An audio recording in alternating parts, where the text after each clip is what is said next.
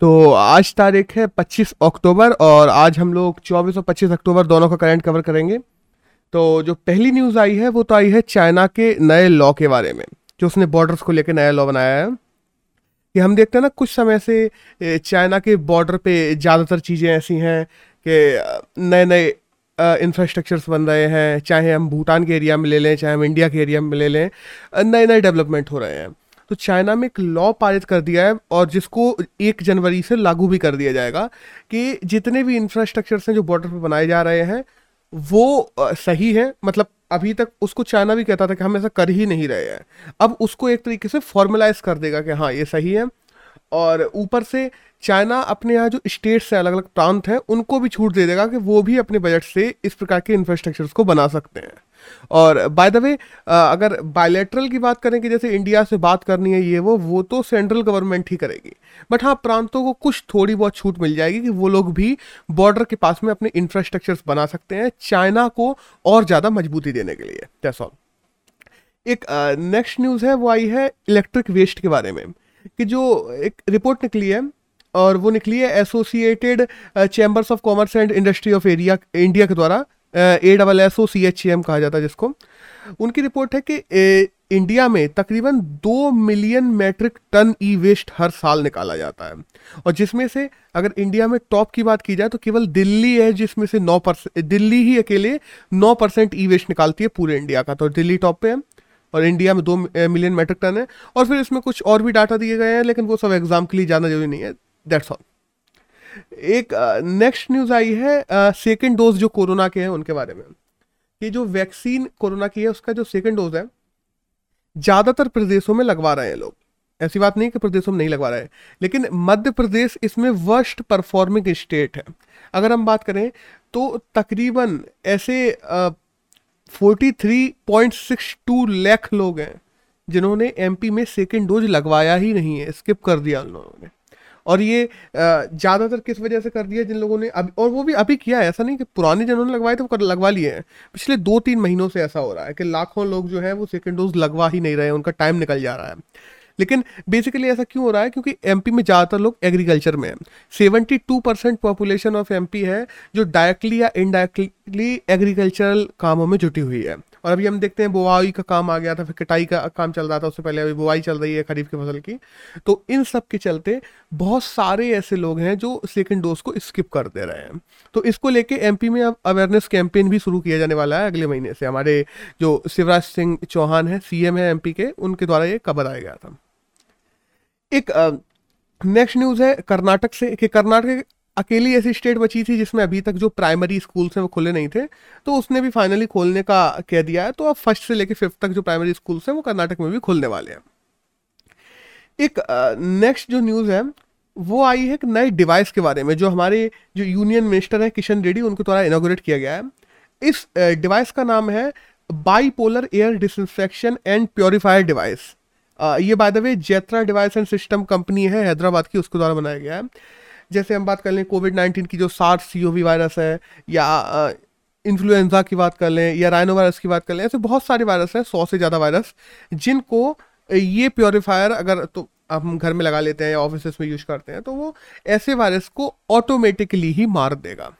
तो that's all. बस यही एक न्यूज़ थी। एक नेक्स्ट न्यूज़ है जो आई है इंडिजीनियस uh, मुस्लिम्स जो है असम के, उनको लेके कि हम देखते हैं मुस्लिम uh, जो मुस्लिम्स हैं, देखो असम में क्या है, हम देखते हैं असम और बांग्लादेश का बहुत डिस्प्यूट चला है। बांग्लादेश से काफ़ी लोग माइग्रेट होकर असम में आए हैं, उस वजह से जो इंडिजीनियस मुस्लिम भी है ना उनको भी उस हीट का सामना करना पड़ रहा है। उनके खिलाफ आ, होने वाले जो हम बोलते हैं ना केसेस, उनमें हम देखते हैं बहुत ज़्यादा वृद्धि हुई है पिछले दो सालों में। और बेसिकली उसमें भी एक डिस्ट्रिक्ट की बात की जाए तो है दुसांग डिस्ट्रिक्ट जो असम की है, उसमें इंडिजीनियस मुस्लिमों के साथ में बहुत ज़्यादा केसेस लगातार देखने को सामने आ रहे हैं। वहाँ की एक हम लोग बोलते हैं कि सोशल हारमनी बहुत ज़्यादा ख़राब हो रही है वहाँ की, और केवल इस वजह से क्योंकि वहाँ के जो इंडिजीनियस मुस्लिम भी हैं उनको भी वहाँ के लोग इस नज़रिए से देखते हैं कि ये तो बांग्लादेश से आया होगा, ये सीन है। तो दैट्स ऑल। बस एक न्यूज़ आई जिसमें मैंने सोचा कवर कर दूँ। एक नेक्स्ट न्यूज़ है नए छः वो नौ नए मेडिकल कॉलेज हैं जो आज यूपी में इनोग्रेट करने करने वो किए जाने वाले हैं। प्रधानमंत्री आत्मनिर्भर स्वास्थ्य भारत स्वस्थ भारत योजना के तहत। अब आ, हम बात करें ना, इसमें दो स्कीमें मिली हैं, ऐसा नहीं है कि अकेली स्कीम। पहली तो इसमें प्रधानमंत्री स्वस्थ भारत आत्मनिर्भर योजना है और दूसरा यूपी सरकार की भी एक स्कीम है जिसका नाम है एक जिला एक मेडिकल कॉलेज स्कीम। तो इसके तहत अभी नौ नए मेडिकल कॉलेज बनाए गए हैं। और बाय द वे, अगर हम लोग पीएम आत्मनिर्भर स्वस्थ भारत योजना की बात करें तो ये दो हज़ार चौदह में शुरू की गई थी और एक सौ चौवन मेडिकल कॉलेजेस को अप्रूवल मिल चुका है तब से, और तकरीबन सत्रह हजार करोड़ से ज़्यादा का जो बजट है वो दिया जा चुका है। और इस स्कीम के तहत हम देखते हैं कि तकरीबन ग्यारह हज़ार चौहत्तर जो अर्बन हेल्थ केयर सेंटर हैं और और सत्रह हज़ार सात सौ अट्ठासी जो रूरल अर्बन केयर सेंटर हैं उनको भी बनाने की बात की गई थी। आ, हम देखते हैं इक्कीस बाईस का जो बजट आया था उसमें भी इसकी बात की गई थी। और मतलब सीधी सी बात, जो पूरा हेल्थ क्राइटेरिया हम लोगों ने देख लिया। कोविड आया था, हमारा जो हेल्थ सिस्टम था पूरा कोलैप्स कर गया था। उस हेल्थ उस हेल्थ सिस्टम को मजबूत करने के लिए गाँव में, सिटियों में, हर जगह हेल्थ सेंटर्स बनाना, जो पहले से जहाँ पे मेडिकल कॉलेजेस नहीं है उनको डेवलप करना, और मेडिकल सीट्स को और ज़्यादा इम्प्रूव करना, जिसके पास जिस वजह से हमारे देश में कभी भी मेडिकल स्टाफ की आगे कमी ना पड़े। That's all. तो दैट्स ऑल इस न्यूज़ में तो ये था। एक नेक्स्ट न्यूज़ है national fund to control drug abuse को लेकर। कि देखो, हमारे इंडिया में बात तो बहुत की जाती है, यहाँ पर ड्रग पकड़ा गया, वहाँ ड्रग पकड़ा गया, ये किया गया, वो किया गया, बट असली बात एक और है। हमारे यहाँ एक फंड है जो है कि national fund to control drug abuse के। जिन लोग जो लोग ड्रग से ग्रसित हैं, बच्चे हैं, महिलाएं हैं, पुरुष हैं, कोई भी हो, एक्स वाई जेड, उनको सही करने के लिए और उन मतलब एक तरीके से उनको मेंटली, फिजिकली ड्रग छुड़वाने के लिए narcotics drug and psychotherapic substance के द्वारा इसको पास किया गया था। इसको पूरा अगर एक्ट की नाम एक्ट एक्ट का नाम बोला जाए तो नाइको narcotics drugs and psychotropic substance act nineteen eighty five है, जिसके तहत केंद्र सरकार हर साल तकरीबन ढाई सौ करोड़ रुपए देती है। मतलब ऑलमोस्ट हर राज्य को तेईस करोड़ रुपए मिलते हैं उनके यहाँ ड्रग्स को कंप्रेस करने के लिए और जो ड्रग्स से एडिक्ट लोग हैं उनको ड्रग्स छुड़वाने के लिए। बट इस बजट का यूज ही नहीं किया जाता। इस बजट का केवल चार परसेंट यूज किया गया पिछले साल। तो हम अंदाजा लगा सकते हैं कि इस बजट का भी यूज करना जरूरी है। अगर हम बात करते हैं ना कि ड्रग्स यहाँ पकड़े गए, ये ड्रग्स धंधा चल रहा है, ये चल रहा है, वो चल रहा है, तो हम उसको दबाने के लिए क्या कर रहे हैं? हम पे जो बजट है हम उसका भी यूज नहीं कर रहे हैं। तो दैट्स ऑल, बस यही आया। ये हमारे यूनियन मिनिस्टर है, उनके द्वारा कहा गया कि इस बजट का राज्यों को यूज करना चाहिए, राज्य इसका यूज नहीं कर रहे हैं। इन्हीं वजह से हम देखते हैं अभी हाल के समय में ड्रग्स के कई मामले कई जगह से निकल के आ रहे हैं। एक नेक्स्ट न्यूज़ है वो आई है फेवियो को लेकर के। फेवियो ने हाल ही में जो मोटर जीपी वर्ल्ड टाइटल होता है वो जीत लिया और पहली बार इन्होंने जीता है, वरना ज़्यादातर टाइटल से हम लोग जानते हैं कौन एक ही बंदा ले जाता है। एक नेक्स्ट न्यूज़ है वर्ल्ड ट्वेंटी वर्ल्ड कप को लेके, कि जो पहला मैच था world world T twenty world cup का, Uh, उसमें पाकिस्तान ने इंडिया को हरा दिया है। और अभी तक टी ट्वेंटी वर्ल्ड कप में इंडिया पाकिस्तान के खिलाफ एक भी मैच नहीं हारा था। पहली बार ऐसा हुआ है कि इंडिया कोई मैच पाकिस्तान के खिलाफ हारा है। एक नेक्स्ट uh, न्यूज़ है most sustainable transport system award को लेके। तो ये अवार्ड केरल सरकार ने जीता है, क्योंकि हम देखते हैं केरल सरकार ने कोची मेट्रो बनाई थी, फिर अन, आ, वाटर मेट्रो की बात करें उसको भी उसने डेवलप किया है, ई मोबिलिटी को और ज़्यादा बढ़ाया है, इंफ्रा इंफ्रा बनाया है, अपने यहाँ ई जो व्हीकल्स हैं उनको और ज़्यादा बढ़ावा दिया है। तो इन्हीं सब के चलते केरल राज्य ने most sustainable transport system award जीत लिया है इंडिया में। एक नेक्स्ट न्यूज़ है जो आई है के के लक्ष्मण को लेके। के के लक्ष्मण हम लोग जानते हैं कि उनकी हंड्रेड बर्थ एनिवर्सरी एनिवर्सरी थी, हमारे पी एम मोदी ने भी उनको कॉन्ग्रेचुलेट किया। और बाय द वे ये एक आ, मैसूर में पैदा हुए थे नाइनटीन ट्वेंटी वन में, और ये एक पॉलिटिकल कार्टूनिस्ट है। मतलब और ऐसा नहीं है, ये बिल्कुल सेंट्रलिस्ट है एक तरीके से, वो लेफ्ट और राइट दोनों की ही खेली उड़ाते हैं अपने कार्टूनों में, वो एक पक्ष की तरफ झुके हुए नहीं है। एक नेक्स्ट न्यूज़ है जो आई है स्वयंपूर्ण मित्रा को लेके। अब जो स्वयंपूर्ण मित्रा योजना क्या है कि आ, ऐसे लोग कुछ बनाए गए थे, मतलब जो वेरियस गवर्नमेंटल स्कीम्स चलती हैं हम लोग देखते हैं तो लोगों में अवेयरनेस नहीं है, तो कुछ लोग रूरल एरियाज में जाते हैं, उन लोगों को आ, मित्र बनाया जाता है, स्वयंपूर्ण मित्र बनाया जाता है। वो गांव में जाते हैं, गांव में लोगों को समझाते हैं कि हाँ आ, ये वो फलाने टिकाने की ये गवर्नमेंटल स्कीम चल रही है, और उनको उनकी बेनिफिट्स जो उनको मिल सकते हैं वो उपलब्ध करवाते हैं। तो ये स्कीम चलाए। तो बस दैट्स ऑल, इसमें हमें केवल यही जानना जरूरी है कि स्वयंपूर्ण मित्रा स्कीम क्या है। तो बस लोगों में अवेयरनेस पहुंचाना, और साथ ही साथ इसमें केवल अवेयरनेस नहीं पहुंचानी है, इसमें स्कीम का फायदा भी उन तक पहुंचाना है, एंड जो जरूरी एंड जो यूजर है एक तरीके से कह लो या जो बेनिफिशियरी है उस तक उस स्कीम का फायदा भी पहुंचाना। और न्यूज़ में तो केवल इतना ही था कि मोदी जी ने जो बेनिफिशियरीज हैं स्वयंपूर्णा मित्रा से जिनको फायदा मिला है उनसे बात की है, बस दैट्स ऑल। एक नेक्स्ट न्यूज़ है जो कि आई है तमिल की मूवी को लेके, कू कूजंगल करके एक मूवी है तमिल मूवी, उसको ऑस्कर दो हज़ार बाईस में इंडिया की तरफ से best international featured film category के लिए नॉमिनेट किया गया है। और इसके डायरेक्टर हम देखते हैं पी एस विनोदराज हैं और नयनतारा और विग्नेश हैं जो इसकी एक्ट्रेस और एक्टर हैं इस फिल्म में। एक नेक्स्ट न्यूज़ आई है Indian telegraph right to way amendment rule दो हज़ार इक्कीस को लेके। अब हुआ क्या ना कि इंडियन टेलीग्राफ जो राइट्स एक्ट है उसमें बहुत दिनों से अमेंडमेंट नहीं आया था, ये केंद्र सरकार नया अमेंडमेंट लेके आई है, काफ़ी सालों से नहीं हुआ था, जब से बना तब से अमेंड हुआ ही नहीं है, पहली बार अमेंड है बाय द वे। तो इसको रेक्टिफाई करने के लिए सेंट्रल गवर्नमेंट ने अभी ड्राफ्ट लॉन्च किया है बाय द वे, जिसमें ये कहा गया है कि वन टाइम जो कंपेंसेशन है वही देना पड़ेगा और ओवर द ग्राउंड अगर टेली टेलीग्राफिक लाइन्स अगर बिछाई जाएंगी तो उसको पर किलोमीटर हज़ार रुपए का टैक्स देना पड़ेगा गवर्नमेंट को। उसमें उसके बाद हम कहें कि डिजिटल कम्युनिकेशन को और कैसे आसान बनाया जाए, इसके लिए थोड़े थोड़े थोड़े थोड़े सब क्लॉज जोड़े गए हैं बहुत सारे। तो दैट्स ऑल, बस हमें इतना ही जानना जरूरी है। और फिर जब जब ये पास होगा या जो भी होगा संसद में रखा जाएगा तब इसके बारे में और डिटेल में बात करेंगे। एक नेक्स्ट न्यूज़ है सक्षम सेंटर्स को लेकर। हम देखते हैं कि ऐसे सेंटर्स जो फाइनेंशियल लिटरेसी और सर्विस डिलीवरी को बढ़ाने के लिए बनाए जाते हैं इंडिया में, उनको सक्षम सेंटर्स बोलते हैं बेसिकली। अब अभी की बात करें ना तो हम देखते हैं आज़ादी का अमृत महोत्सव मना रहे हैं हम लोग, और आज़ादी के अमृत महोत्सव के तहत हम लोगों ने अक्टूबर में एक सौ बावन सेंटर्स खोले हैं और एक सौ बावन सेंटर्स ट्वेंटी सेवन अलग अलग डिस्ट्रिक्ट्स में खोले हैं। और ये सक्षम सेंटर्स क्या करेंगे, बेसिकली लोगों तक गवर्नमेंट की सर्विसेज पहुंचाएंगे और लिटरेसी बढ़ाएंगे लोगों में जो इलिटरेट लोग हैं। रूरल एरियाज में भी ये काम करेंगे, अर्बन में भी, बट रूरल में इनका फोकस ज़्यादा रहेगा बेसिकली। और आ, फिर ये भी है कि जो सेल्फ हेल्प ग्रुप है, एनजीओस हैं, उन सब के साथ में भी मिलकर ये काम करेंगे। और by the way lead banks बनाई जाएंगी, एल ई डी बैंक्स। तो लीड बैंक्स क्या करेंगी, इन सक्षम सेंटर्स को फंड उपलब्ध करवाएंगी और लीड बैंक्स को सीधी सी बात है केंद्र सरकार के द्वारा फंड उपलब्ध करवाया जाएगा। और ये सक्षम सेंटर्स के साथ ही साथ सक्षम मोबाइल ऐप भी लॉन्च किया गया है मिनिस्ट्री ऑफ रूरल डेवलपमेंट के द्वारा। और बेसिकली अगर इस योजना की बात करें तो ये एक फ्लैगशिप योजना के अंतर्गत आती है सक्षम योजना, जिस योजना का नाम है दीन दयाल उपाध्याय अंत्योदय योजना, जो कि दो हज़ार ग्यारह में शुरू की गई थी, जिसका बेसिकली टारगेट यही था कि रूरल गरीबी को खत्म करना और मल्टीपल लिवलीहुड्स को बढ़ावा देना। That's all.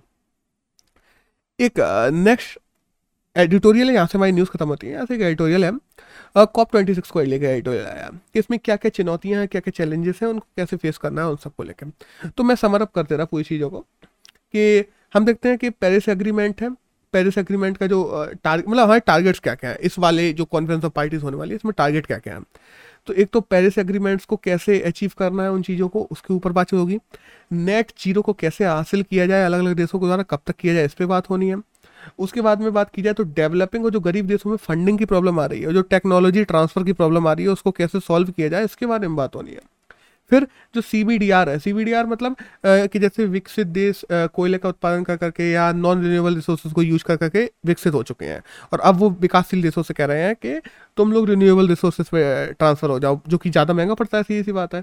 तो जो विकसित देश है उनकी जिम्मेदारी ज़्यादा बनती है, तो वो लोग फंडिंग दें। तो सी बी डी आर को कैसे लागू करवाना है, ये टारगेट रहेगा। ये कुछ टारगेट हैं जो कॉप ट्वेंटी सिक्स में रहने वाले हैं सारे देशों के द्वारा। अब हम बात करें चैलेंजेस क्या रखें रहेंगे कॉप ट्वेंटी सिक्स में।